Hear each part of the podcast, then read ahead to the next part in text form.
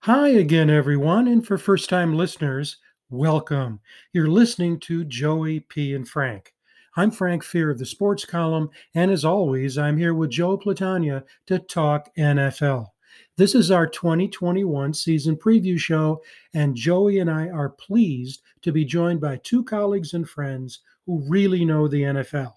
First, we have Brett Dickinson, founder of the Sports Column and longtime Baltimore area radio personality and producer, who serves these days as Director of Operations at the Ed Block Courage Award Foundation, a service organization that operates in partnership with the NFL. Brett will have more to say about the work of the foundation in a few moments. And we also were pleased to have Jason Fearman. Jason is an author at the Sports Column, and he's also the lead co-host of the Third and Three podcast, a weekly program that you can watch live on Facebook and also listen to on Anchor, Spotify, and other fine podcast platforms. Third and Three is a fast-paced, informative, and entertaining program as Jason and sidekicks Nikki and Damian do a great job of getting you engaged in all matters NFL and beyond. Third and Three, make it a weekly habit. With that, let's get right to it, and Joey will introduce and welcome our guests. Okay, Frank, thank you so very much. I mean, this may be the third time you and I have been together, but it's our first time with two very, very special guests. Anybody who's been on the Sports Column website or Facebook Live, you know these names. And they are Brett Dickinson and Jason Fearman. And gentlemen, so very, very glad to have you with us. Thanks, Joe. I appreciate it. Brett Dickinson. I am the creator of the Sports Column. I started this 9 years ago as a way to give everybody a voice. Graduating college, I was finding trouble finding not only a position in journalism, but also just finding, somewhere where I could put out articles and do what I was passionate about in writing. So that's why I developed the Sports Column, and I could have never imagined it's grown to this point. I have, obviously taken over as the Director of Operations for the Ed Block Courage Award Foundation, which has been around for 43 years, going on 44 years now, working with the NFL, partnering NFL teams with child abuse facilities around the country and supporting them in their mission to help up medicate child abuse. So, really looking forward to joining you guys and, looking forward to catching up with everybody. And so we have a great show today. Thank you so much. And I know firsthand, having been to that Ed Block Courage Awards gala a few times, maybe over a dozen, and many other great events, I know what kind of terrific work that foundation does. And Jason, the Third and Three podcast and your work on the Sports Column, it's definitely got your visibility going in definitely in the right direction. And we're glad to have you, too. Hey, you couldn't have said it better. And Brett was right on with that. I mean, it was a few years ago that I got with you guys on the Sports Column. And I was in between, not really caring so much about doing podcasts and writing anymore, just more into life and everyday sort of things. But the Sports Column totally revived and revamped me. Absolutely did. I started writing, doing a little editing with you guys and everything like that, and it worked out so great. And then all of a sudden, I'm like, you know what? I need to do with the podcast. I need to get back into what I really love. So this is was a major jumping off point. And now, like you had mentioned, with Facebook Live and doing it through StreamYard, getting so many more viewers, and we're so appreciative of it. That's why we try to give our shout-outs every week to the ones who show love to us. And we love it when people are in the comment section and they're talking about the topics that we're talking about. It's really great. So, it's just a lot of fun. It's something that, of course you want to get paid for, but it's something that you like doing for free also.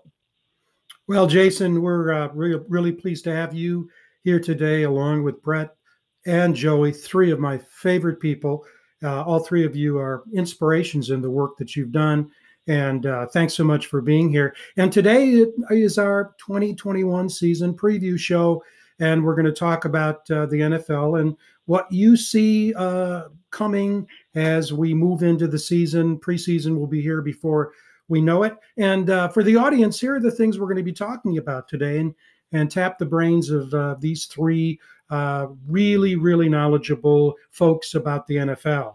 What they see is the biggest offseason story, There are a lot of stories they could pick from. We're going to talk about which teams they think made the most strides and those teams that lost ground in the offseason, what they see as the biggest issue facing the league, and what they also think will be the biggest surprise and the biggest disappointment as they look into their crystal ball for 2021. And of course, we'll end the program looking at what they see in the future, their predictions for those teams that will make the playoffs, maybe those teams that we think might make the playoffs but won't, and then who they think will settle in the AFC and NFC championship game, and of course, the Super Bowl. So why don't we start with Joe, and then you two guys please jump in. What do you see as the biggest offseason story from your perspective?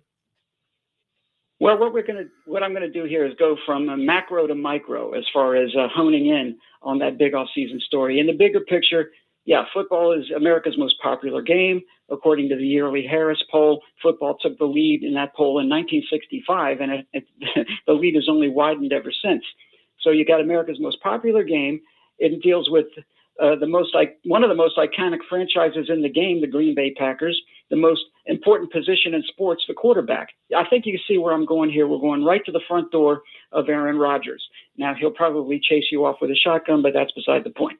This is a guy who has just completely laid down his cards on the table and said that he doesn't want to be a Packer anymore, even though he's put together an outstanding career, future Hall of Fame career.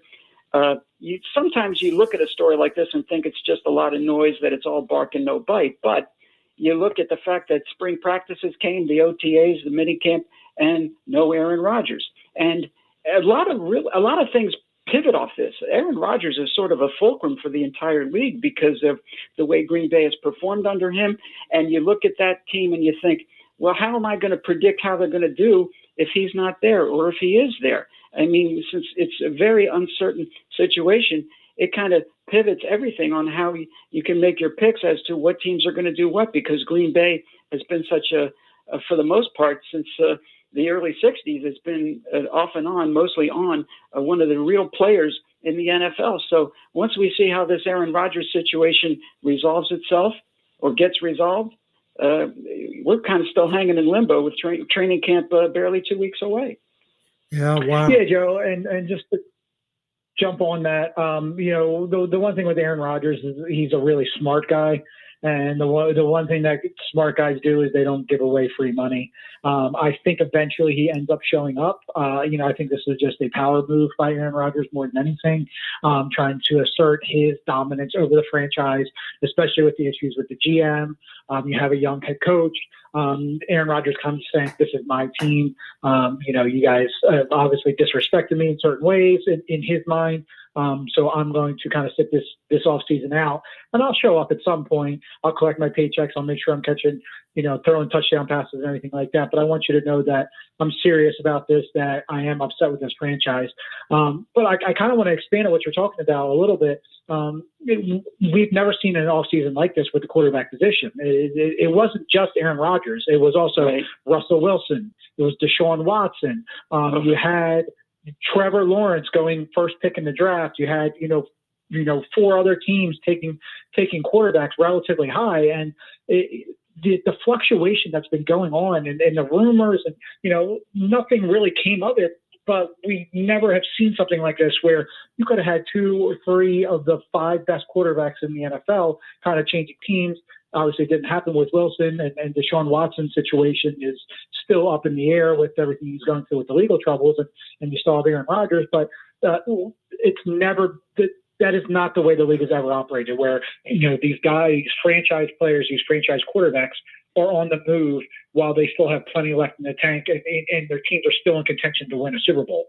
Yeah, you know what? To be honest with you, that was my exact one. I was going with Aaron Rodgers, but in the interest of being different, because I love what you said, and I can expound upon it because they talk about it every single day, and the guy says something maybe once a week that we can talk about. So obviously they're all over it, and you can go back to Tom Brady last year and all the hype that what was going to happen with him. So with these big-time quarterbacks, yeah, you get it. But you know what I'm thinking, guys? How will these young quarterbacks play in the NFL now? You got Justin Herbert, who showed us 31-10 last year. You got Joe Burrow. You got Kyler Murray. You still have Josh Allen, who's relatively young, Lamar Jackson, an MVP, coming back of Dak Prescott. There's so many young quarterbacks. And then the ones that were drafted this year, Justin Fields, when is he going to get into play with Chicago? Is Trey Lance going to get to play with the 49ers? What's going to happen with Trevor Lawrence and Zach Wilson? We know that they're going to start. And then you go to Mac Jones, where you have one offense for him and another offense for Cam Newton. What are they going to do? And that will be very interesting with the Patriots this year with the amount of moves that they made. So I am really interested to see if the quarterbacks who look good in their first or second or even third year can make those strides and continue to get better. Because if that's the case, the NFL is in unbelievably great shape for a long time, because the quarterback position is what counts really more than anything in everybody's eyes, even though it takes 11 on each side. But that is the way that I see it. The young quarterbacks, and how are they going to do going forward? Yeah, I think it's the rather Darwinian evolution of things. I mean, you look at 1983, the Elway-Marino draft, and a lot of great quarterbacks there. 2004 with Rivers and Roethlisberger. And now look at what you have now, all the great young quarterbacks you just cited, as well as the ones coming into the league now. I mean, you could probably look at any position on the field and take a look at the turnover and the generational talents that come along. I mean, at one time, I thought the best guard I'd ever seen was John Hanna. But then again, I've been in Baltimore, and I covered Marshall Yanda his whole career. So, I mean, these are the passages of time. These are the way time is marked, and it's just the natural evolution of things. And when you talk about these incredible quarterbacks, I mean, I grew up watching John Unitas, and to see the talent that's come through the quarterback position since, it just seems to be the natural order of things. But it is still very, very fascinating to me. Let's shift from talking about players to talking about teams. From your perspective, you could pick a team or multiple teams. Which one or ones made the biggest strides in the offseason, and which team or teams went the other direction? Let's start with Brett. I mean, there's a couple options you can go, and you know, we're obviously just talking about that quarterback position, and you know, what teams added a quarterback that's going to put them over the top. You know, teams are excited. You know, Los Angeles Rams, they seem to be very excited about Matt Stafford. I think that move is a little overrated. I don't see that huge gap between Stafford and Jared Goff. You know, you've got the Chicago Bears and bringing in Justin Fields, but now you're talking about a rookie going to Chicago, you know, where they've always struggled developing quarterbacks. How's that going to work out? You know, I think some of the teams that have improved the most are the ones that are kind of a little under the radar.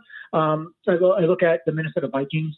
They had a really good draft. They kind of, you know, stood pat on where they were on their roster, but they added in some good young pieces to a team that was, you know, in the playoffs 2 years ago, a team that struggled last year a little bit, but you have some young stars in Dalvin Cook and Justin Jefferson. I mean, Adam Thielen's getting a little older, but, you know, still a star player. So I think Minnesota did really well, especially with adding young talent. And you know, Tampa Bay, it's you know, Tampa Bay is the one that probably had the best offseason of anybody. And all they did was just bring everybody back from the Super Bowl roster, and adding the fact that they arguably have the greatest player of all time under center at this point. So I think Tampa Bay is the winner. I mean, I think there's a couple of teams that added some good young players to their core that could possibly get them into that playoff hunt, maybe into that contention hunt. But I think Tampa Bay's obviously had the best offseason when you look at the grand scheme of things and, you know, how good that roster and how talented that roster is, and they kept it all intact. Mm-hmm. On the other side of the coin, Brett, teams that maybe stepped back a couple steps. You know, it's a really tough one. You know, I obviously think Detroit obviously is taking a step back. They lose their, you know, franchise quarterback, a really good player. You know, I just mentioned how he's a little overrated, and I don't think there's not much difference between him and Jared Goff. But you're losing these pieces that have been around and weren't able to get you over the hump. I think Denver may have dropped the ball a little bit when they had the opportunity to draft a quarterback. I don't know if Drew Lock is going to be that guy. We've seen what Teddy Bridgewater is. With a really talented roster around that quarterback position, they didn't address it at all. And the same thing goes for the Washington football team. They did bring in Ryan Fitzpatrick, who is kind of a Jekyll and Hyde quarterback. He has good games. He has bad games. He's a fun-loving guy. Everybody loves him. He'll be good for the fans and things like that. But, you know, this is a guy that's really old. Who knows how long he's going to be able to play. He's a guy that's never been able to hold down a starting job long-term. So I think the teams that avoided drafting quarterbacks are the ones that are in the biggest trouble taking a step back this year. And I would name the Washington football team and the Denver Broncos, those two, where, you know, if those quarterbacks don't pan out, the rest of the roster, it doesn't matter how talented it is, you're not going to go anywhere. Yeah, agree. Well stated. Jason, you're up. Well, I think that the Patriots had the best offseason out of everybody. Look, they're not only bringing back players who opted out of COVID last year, but they went ahead and they got Jonnu Smith and Hunter Henry, which when you have two tight ends like that, I mean, you can really work the middle of the field and open up the outside of the field where they went and got Nelson Aguilar and Kendrick Bourne, which not huge names, but they can play football. And they are going to be a running team anyway. They built this team more for Mac Jones, but Cam Newton will start until it's time for him to go. And you know what? Hopefully for his sake and for the team's sake, that doesn't happen. But I think the Patriots took major strides this year, and I think the Chargers are going to take major strides. And look, they were in every single game last year, guys. Every game. It came down to 3 points, 4 points, whatever it was. They were driving at the end of the game. They couldn't quite get it in the end zone. I think now Justin Herbert, with having a full offseason of him knowing being the starting quarterback, that team is definitely going to be a team on the rise. Not necessarily to contend with Kansas City at the top of the AFC West, but a playoff team, yeah, watch out. What about on the other side, Jason? On the other side, the biggest one for me is the Steelers, guys. Look, I know Ben's coming back, and some people think that's a good thing. A lot of people think it's a bad thing. I fall somewhere in between, but the man is 39. He's not on the Tom Brady, you know, Aaron Rodgers diet, so we know he's not in the greatest shape in the entire world. Look, they have a terrible offensive line as of now. Andrew Villanueva is gone. They should go and try to pick up Mitchell Schwartz if he hasn't been picked up by now in the last seconds that we've been talking. Their offensive line is a mess. I know they drafted Najee Harris, but that's not going to do anything for you if you don't have any blocking. And their defense, another thing, you know, they lose Bud Dupree. They got hurt last year. Look, they started 11-0, and they completely fumbled their way through into the first round of the playoffs and got their butt kicked by the Cleveland Browns. So I think the Steelers are a big one. Another one, it's got to be the Texans. I know they were 4-12 last year, but they could be 2-13 or 2-7. I don't even know how to do these records now with 17-game schedules. But that's another team that I see that could have trouble. And one last one real quick, the Saints. I'm worried about their quarterback situation. I love Sean Payton as a head coach, and I know that he can figure stuff out, but they're not going to be the team they were with Drew Brees. Joey, you're batting cleanup. Okay, well, as far as teams on the rise and on the decline, I think you guys have hit on a lot of really terrific points there. One that I don't think was mentioned was the Miami Dolphins. I really love what Brian Flores has done there his first few years. I mean, a lot of teams talk about rebuild in all different kinds of sports, but I think what's going on in Miami is very, very promising. I think Flores is one of the great young coaches in the National Football League, and I think they're going to be one of those teams that snags a wild card spot that came close to doing it last year, but did not. Interesting that ever since this playoff system with the seeding came into being in 1990, I mean, my God, 31 years now, every single season since then, you've had at least 4 teams drop out of the playoffs and 4 new ones come in. As a matter of fact, one year there was 8, a turnover of 8. So you have 4 in, 4 out, and with my predictions, which I'm sure we'll go over later, I have 5 new teams coming in this year, and I think the Dolphins are going to be one of them.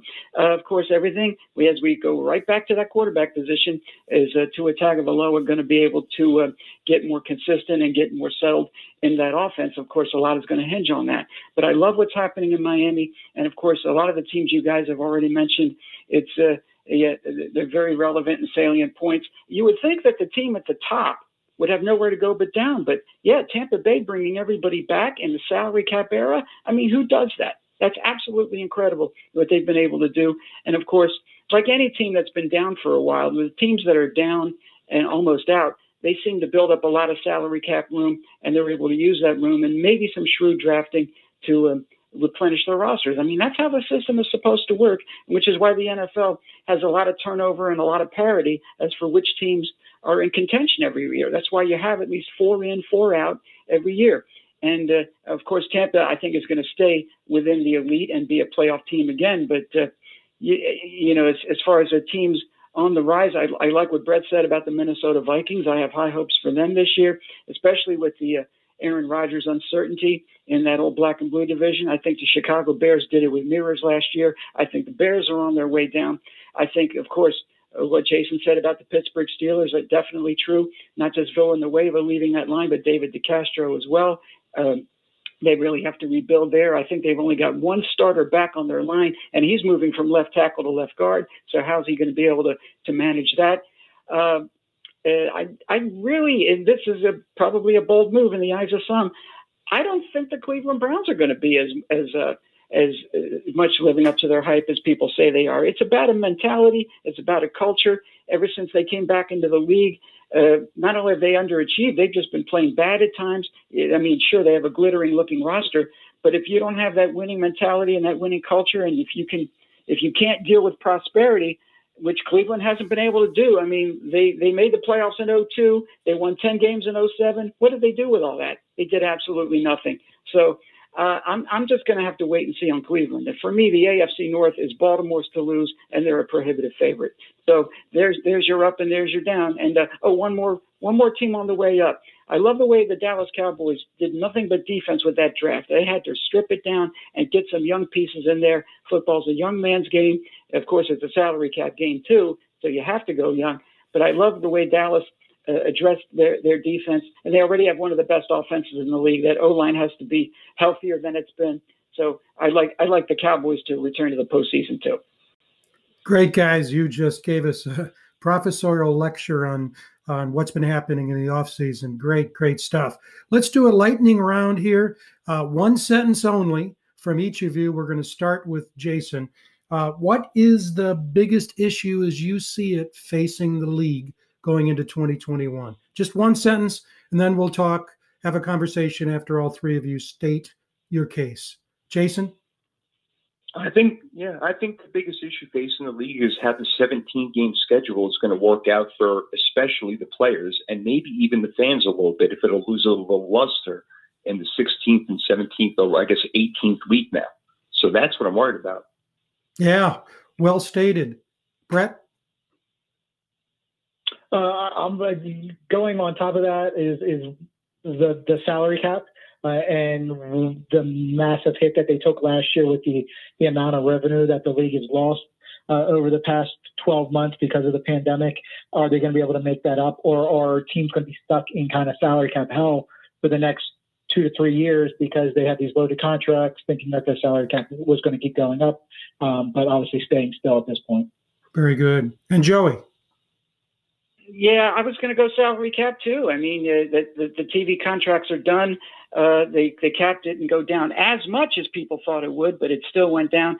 But is it going to explode to the point where maybe teams might get bold and maybe get a little foolish with some of their player moves? So it's going to be interesting to see these wild fluctuations and how teams handle that, even though, you know, the salary cap came in, I have to remind everybody, in 1993. So teams have had time to understand how it works and how to manage it. But with the fluctuations we've had due to COVID and the lack of fans and all that, our team's going to be able to handle that fluctuation. Yeah, I think the salary cap thing is a big thing, because nothing is moving. It's still like as if it's based off a 16-game schedule, but it's not. So I get that point. But I'm also, again, I still think about it from the fans' perspective. When you add more, there's less intrigue. So, I'm thinking about week 17 and 18. They may not get the revenue that they're looking for, even though the NFL is what we all love and crave and want to see every single Sunday. Your casual fan is not going to be into it as much. So I'm going to be checking those ratings in week 17 and 18. Mm. Yeah, and going on top of those TV deals is some of these games that they've been putting out in prime time, and how the league's going to be able to adjust, where you have 32 markets that you want every single one highlighted, and you have all these games, and you have all these primetime games, and Thursday and Sunday and Monday, and last year was Tuesday and all that stuff. But how do you highlight your key matchups without taking away from some of those other 32 teams that kind of need that recognition, the Jacksonville Jaguars of the league. You know, everybody wants to see Patrick Mahomes. So now you're hoping that everybody wants to see Trevor Lawrence, but you never know how that's going to pan out. You know, you look at it week one, you know, Sunday Night Football is supposed to be the premier matchup of the season, and it's the Rams versus the Bears. That's not one that moves the needle for me. I think the Rams are an okay team. They're a pretty good team. I think they're a playoff team. You know, obviously, they have the best player in the league in Aaron Donald, but that's not a game that moves the needle for me, especially for week one when you want to highlight your best game on Sunday Night Football. Week one, everybody's excited, and you got the Rams versus the Bears, and a lot of that comes because of the stadium and the situation that the Raiders and the Rams went through last year, where you're opening up brand new, gorgeous billion-dollar stadiums that nobody got to walk into. So that's why you're looking at those week one matchups of kind of a make-good by the NFL to the Rams, and having that Sunday night game. And then you have the Raiders with that Monday night game in Vegas of kind of showing the light with the fans in those new stadiums. But is it really moving the needle? Are you really going to stay awake till 11 o'clock at night, 12 o'clock at night to watch, you know, the Rams versus the Bears in a matchup that, you know, depending on where you're at, you know, here in Baltimore, East Coast, that most people might not care about it. Yeah, I'll tell you what, though, you talk about moving the needle. It's all about ratings. And when you have two TV markets as big as LA and Chicago meeting, that's going to get viewers. It just from the sheer volume of it alone. I mean, I think a lot of fans still about, let me see, it's been about 16 years now since Monday Night Football moved from ABC to ESPN. And I think the league did that because they want Sunday night to be the spotlight at night. It's just that habits die hard. I mean, Monday Night Football has been around since 1970 when you only had 3 or 4 channels. And I just think people are used to having Monday night be the spotlight at night. And when you see the better matchups moving to Sunday night, people still are not used to that. So I just think that in recent years, I think the league has been a little better, getting some better games on Monday night. But for a while there, you were getting the dregs out there because, like you said, the Jacksonvilles of the world want to get spotlighted. The league wants everybody spotlighted. But if people aren't going to watch, and Jacksonville was the number 55 TV market, I mean, they're just not going to tune in. So you got to have LA and Chicago and teams like that on. I mean, the Jets and the Giants play in the number 1 market in America. But are they any good? Well, not right now. They're not. That's for sure. Great guys. Tremendously knowledgeable, and that's what I've learned to love about the three of you. Let's talk about the actual season now, what you think is going to happen. And I'm inspired by an article that I read the other day on USA Today, where the author was talking about teams that made the playoffs last year that may not make the playoffs this year and rank them, and vice versa, the teams that didn't make the playoffs last year that might make it. So let's pick your brain as you look into the crystal ball. And as we think about playoffs last year and think about playoffs coming up, which team or teams do you think who made it last year might not make it, and vice versa? And let's start with Brett. Well, I mean, I think the big story, and we started off the whole program talking about it, the biggest story of the offseason is Green Bay. If Aaron Rodgers doesn't show up, they're not going to make the playoffs. It's just going to be too much of a transition. Matt LaFleur is a good coach. You know, Aaron Jones, good running back, good offensive line. Devontae Adams, you know, one of the 2 or 3 best wide receivers in football, solid defense. But without Aaron Rodgers, I think you have that transition year. If he does come, then I think they're back to normal and to make the playoffs. So that's the big question mark there, is what he does. But, you know, I look at teams like Chicago. I think they're in a transition. Obviously, you have the quarterback transition. You moved on from Mitch Trubisky. And you know, now you have Andy Dalton leading the way, and Justin Fields kind of breathing down his neck. And then, you know, the one that's up, I'll probably say it every year, is whoever's won the NFC East the year before. So Washington football team's in trouble. We've seen this as an Eagles fan. I've seen this for, I think it's now a decade. And it's there's no repeats in the NFC East. It's just every team seems to be kind of evenly matched every year. There's always somebody that falls down. Last year was the Eagles. The year before it was I guess they were the Redskins back then, but every year they kind of replace the king of the NFC East. So I'm going to say Washington's will kind of be one of those teams that does not make the playoffs this year. And then as far as teams that could make that leap, Joe mentioned Miami and what they were able to do over the past couple of years, and I really like that. I also really like Minnesota. I think they're able to get into the playoffs, and maybe they're the ones that are stealing that Chicago Bears spot or that Green Bay Packers spot, and they should be able to make a jump. Besides that, whoever's in the NFC East, like I just mentioned, as an Eagles fan, I have a positive outlook, but we'll see how it goes. And the conversation keeps circling back to the quarterback play. But whoever is the best quarterback in the NFC East is going to end up winning that division. I just don't think it's going to be Ryan Fitzpatrick this year. But I could easily see it being Dak Prescott, Daniel Jones, or Jalen Hurts kind of taking the reins and being that best quarterback in the NFC East and leading their team to the playoffs. Joey, you're up. Okay, well, like I said, every year since 1990, you've had four teams drop out and four come in, at least that many. And this year I'm thinking five in and five out. Two in the AFC, three in the NFC. In the AFC, I believe we've already touched on that.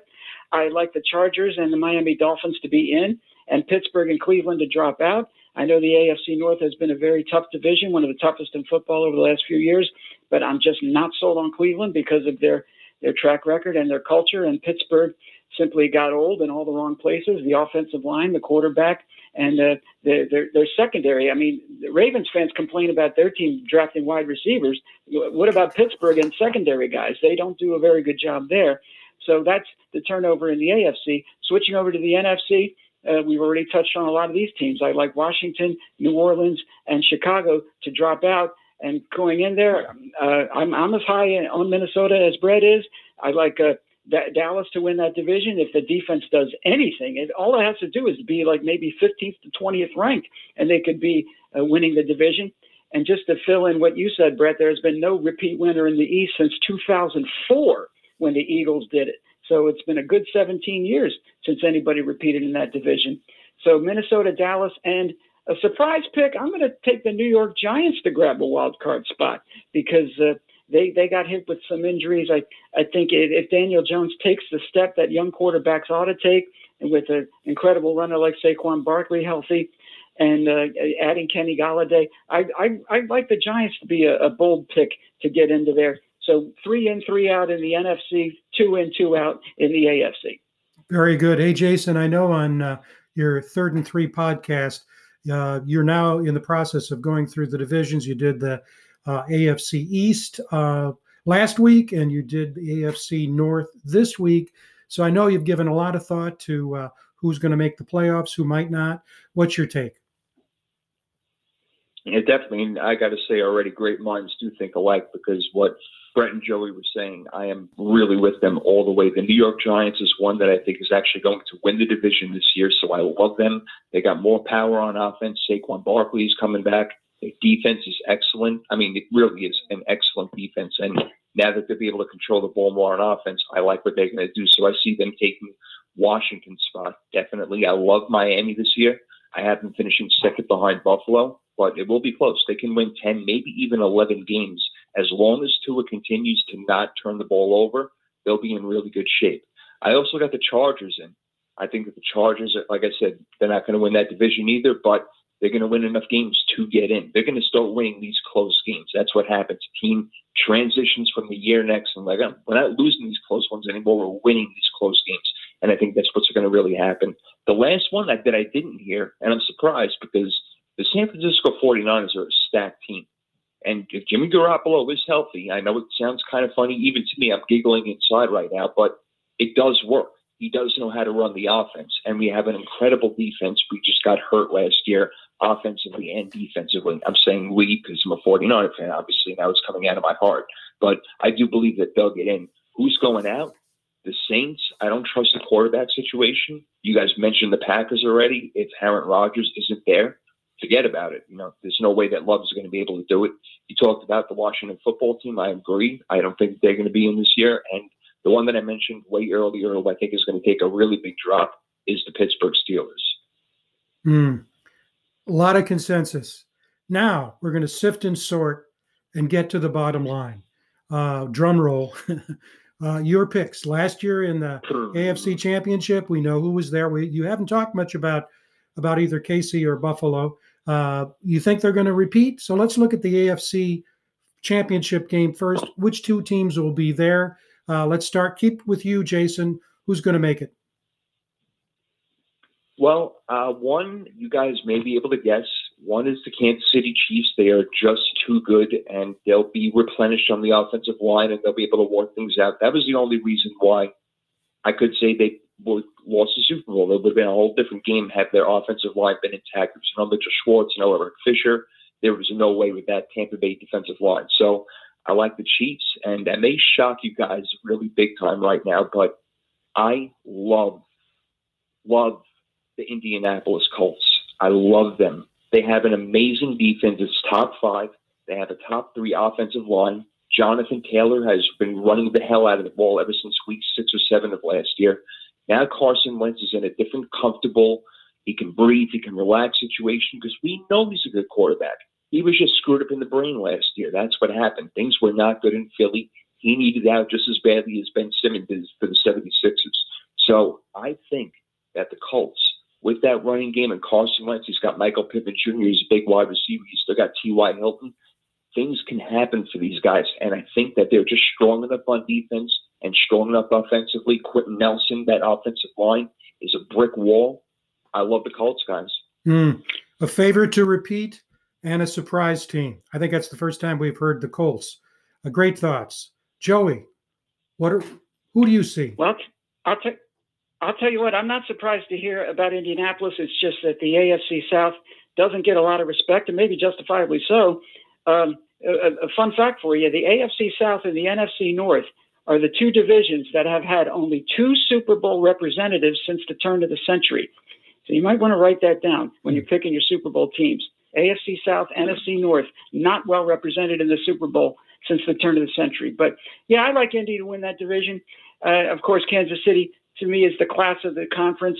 I have Buffalo getting the second seed. But when you get down to that AFC Championship game, I think you're going to see the Baltimore Ravens get there and run into their, what Lamar Jackson has already said is their kryptonite, the Kansas City Chiefs. I think Kansas City is still going to have that hoodoo over the Ravens, as talented as both teams are. They do meet in the regular season again in Baltimore. I think KC wins that game, which gives them the head-to-head tiebreaker. And I think it's Kansas City over Baltimore in the American Football Conference. Then you switch over to the NFC, and I really like the Rams. I'm higher on the Rams this year than Brett is, but I think Stafford's going to have a better crew around him. And the Rams didn't throw the ball downfield very well at all last year. I think with Stafford, they're going to be able to do that. They got some really good receivers. Aaron Donald, what can you say? He's one of the best players at any position in the league. Rams and Tampa Bay for the NFC title, and Kansas City and Baltimore for the AFC. I'm a little worried about the Rams and everybody being on the choo-choo train this year. They lost big guys in defense last year, especially in safety position, in Johnson and Hill. And now they're talking about moving Jalen Ramsey to safety. So if you take them off one of the corners and move that side of the field where nobody's going to throw to, that changes a lot of things. So I'm a little worried about that team. Yeah, you're also talking about Michael Brockers, also left, who has been kind of a stalwart, right, for the middle of the defense, and kind of the guy that took attention away from Aaron Donald. And again, I like Matt Stafford. I think he's a good player, but the guy's never won a playoff game. And, you know, a lot of that goes back to what team he played for, but he's never won a playoff game. How's he going to perform when it gets into that situation? You know, when you don't have a Calvin Johnson to throw the ball to, who can go off for 300 yards at any point. There's questions at the running back position. There's questions at the wide receiver position. You know, they let Gerald Everett go and kept Tyler Higbee. Is the tight end position. I think the offense isn't going to be as good as everybody makes it out to be, and I don't think Sean McVay is going to, be as heralded as he's been over the past couple of years as being this offensive genius as the league starts to catch up to him a little bit more. Yeah, the NFC. Sorry, I didn't get in, but I do have the Bucks going back to the NFC Championship game. They might host it this year, but they will be playing Russell Wilson, who will be the MVP of the league this year. The Seattle Seahawks are going to shock the hell out of people. Guys, I don't think the NFC is that all great anymore. I really don't. If there's no Aaron Rodgers and no more Drew Brees, I mean, that takes away 2 tremendous teams, maybe 2 of the best besides Tampa Bay. So I really like Seattle this year. They've helped out a lot on that offensive line. They've got other players with DK Metcalf and Tyler Lockett to do. And I know the defense is going to dig up at Jamal Adams and Nicker in the middle and Bobby Wagner. So I'm liking what they're doing. I think the Seahawks make a big comeback and they play the Bucs in the NFC Championship. I'll tell you what, I like the Seattle pick, even though I'm high on the Rams. But Seattle, to me, they're the NFC's Ravens. They're always in the mix. They occasionally get to a Super Bowl. And what they are the Ravens with better receivers. You just mentioned who they are. And I'll tell you what, if the Rams don't live up to the expectations I have for them, then I certainly see the Seahawks doing some good things. Mm-hmm. Okay, when everything's said and done, who's going to be in the Super Bowl? Brett, what do you think? All right, well, I'm going to go back to my championship pick. So I'm going to, we've heard the same teams and the same names. So I'm going to kind of go out on a limb here and kind of just, throw some darts at the dartboard and see what sticks. But, obviously Kansas City being the favorites in the AFC, but I'm going to go against it. I'm just going to go against everybody. It's probably the wrong move, but, it is a remade offensive line. So how do they gel? Does it take a year for them to fit in? Their weapons outside of Travis Kelce and Tyreek Hill are somewhat lackluster. I don't really trust Clyde Edwards-Helaire the way he fell off the second half of last year, especially in that passing game. He should have had clear running room all season. So I'm going to go with Buffalo and Tennessee in the AFC Championship game. I really like Tennessee. I like Mike Vrabel as a coach. I think he's a tough coach that understands how to play winning football and running the ball. When you have Derrick Henry, you're going to win a lot of games, but now you're adding in Julio, next to A.J. Brown. And I think their defense will be better. I think Kevin Byard might be the most underrated player in the NFL at safety. You get Harold Landry, start adding in some of those pieces, the Bud Dupree's into that defense that I think they will be better than last year and good enough to get them to the AFC Championship. From there, I'm going to take Buffalo going to the Super Bowl. I just think this might be Josh Allen-Jr. to take that team to the next step. Stephon Diggs, Cole Beasley, really good wide receivers. Then you add in Emmanuel Sanders. You add some pieces on the defensive side of things as well and get younger and add those pass rushers that they drafted in the first two rounds. I think they're a pretty complete team, so I'm going to get Buffalo the AFC Championship. On the NFC side, again, I'm going to go against chalk. I am going to take Tampa Bay to make it to the NFC Championship game. Like we talked about earlier, that the best roster in football right now when you're bringing everybody back from the Super Bowl team. And I'm going to go a real surprise. We just mentioned Seattle and Los Angeles and the Rams, but I'm going to take Arizona as the surprise team in the NFC that kind of makes that run to the NFC Championship game. I don't think they'll have enough to get over past the Bucs, but I think they're the team that's ready to take that next step if Kingsbury can get them there. So I'm taking a risk here, but I'm going to say Arizona makes the NFC Championship game, and I'm still going to take Tampa to win it. Tampa, Buffalo in the Super Bowl, and Buffalo gets their hearts broken again, and Tom Brady walks around with 7 rings and is despised by everyone at this point. Yeah, that would be amazing, wouldn't it? Jason, what do you think? What, about that right there, Buffalo I like. I don't have a problem with that. I can absolutely see them going to the Super Bowl, winning it.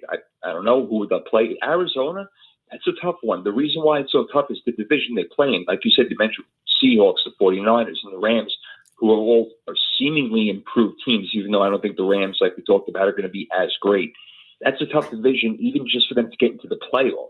I know they have, we have 7 teams now, but that I worry about. So that's definitely going out on a limb. And let me tell you something. If they get anywhere near the Super Bowl, I will be calling you on the phone and asking you how much money should I write the check out for, because that would be an amazing prediction. I tell you what, you add, they have these young players. And then now they're starting to add those core guys in.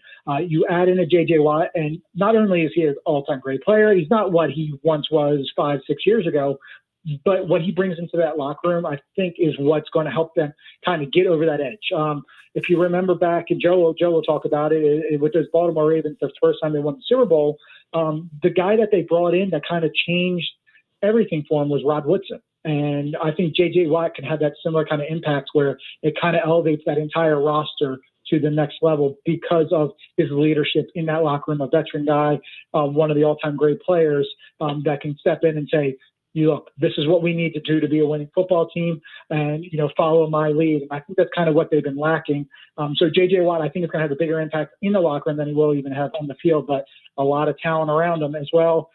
Good quarterback, you know, great wide receivers and a pretty solid defensive core with J.J. Watt, Chandler Jones, those middle linebackers, you know, Buda Baker being arguably one of the two or three best safeties in the league. So I do like Arizona this year to make the playoffs. I'm just going out on a limb saying they're going to make it. There's always a team that makes a run to the championship game, whether it's whatever side of AFC or NFC, but there's always a team that we didn't expect.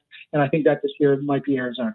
I'll tell you what, from Arizona's point of view, that's the toughest, to me, that's the toughest division in football. The AFC North is close behind, but it's one of the reasons I'm high on the Rams, but I don't blame you for citing what the Cardinals have done there, especially with a J.J. Watt. And I love what you mentioned with Rod Woodson, although I would say that Shannon Sharpe was another reason why the Ravens finally got over the top. I know Shannon didn't play on that great defense they had, but you know, I think back to the Orioles of '66 when Frank Robinson came in. He put them over the top. So I would say Shannon Sharpe and Rod Woodson were the modern-day Frank Robinsons for the Baltimore Ravens.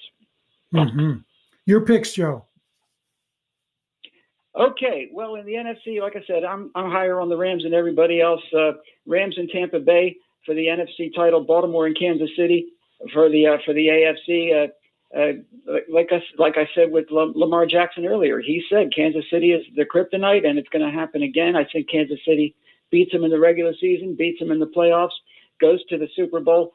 And it's funny, after 54 years of Super Bowl play, we didn't have anybody play in a Super Bowl in their own building. And then Tampa Bay did it. And now I think the Rams are going to do it this year with the Super Bowl being in SoFi Stadium in Inglewood, California.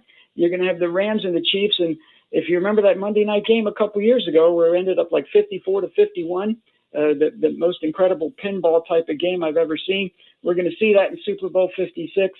And it's funny how the NFL has been defined by its dynasties every decade. In the 50s, it was Cleveland. In the 60s, Green Bay. In the 70s, Pittsburgh. In the 80s, San Fran. In the 90s, Dallas. And New England the last two decades. And I think Kansas City is going to get a leg up on being the team of the 20s. Kansas City over the Rams for their second title in 3 years. Great profiles on your part in terms of giving us the skinny as you see it across the league.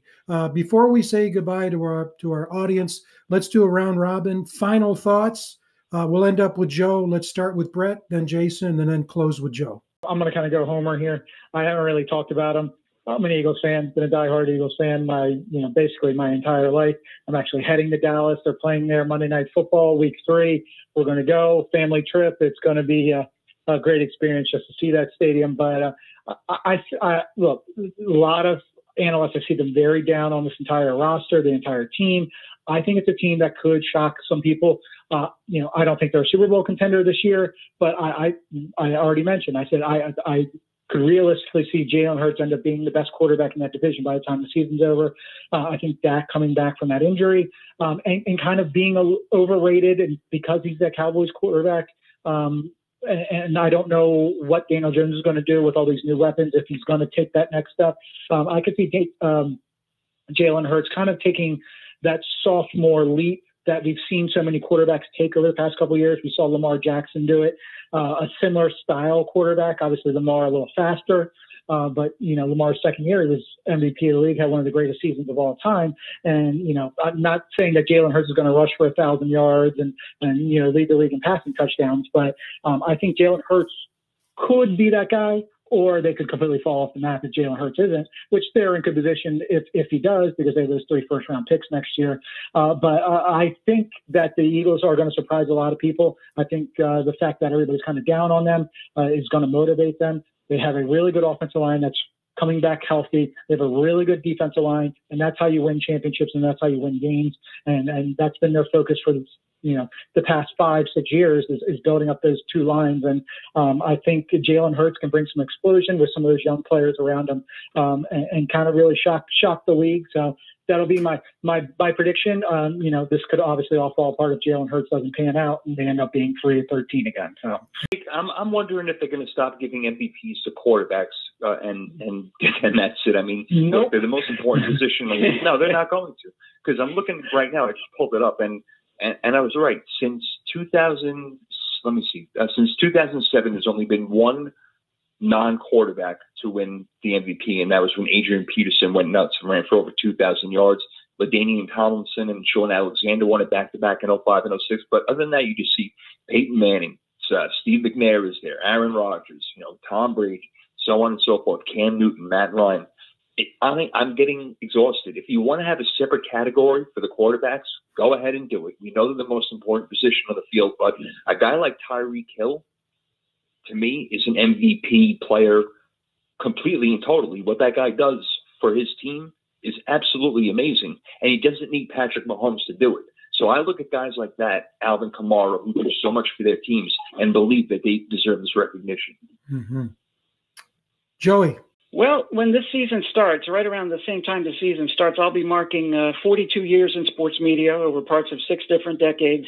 And, I've seen a lot of changes, and some of the changes have been for the better and some not so much.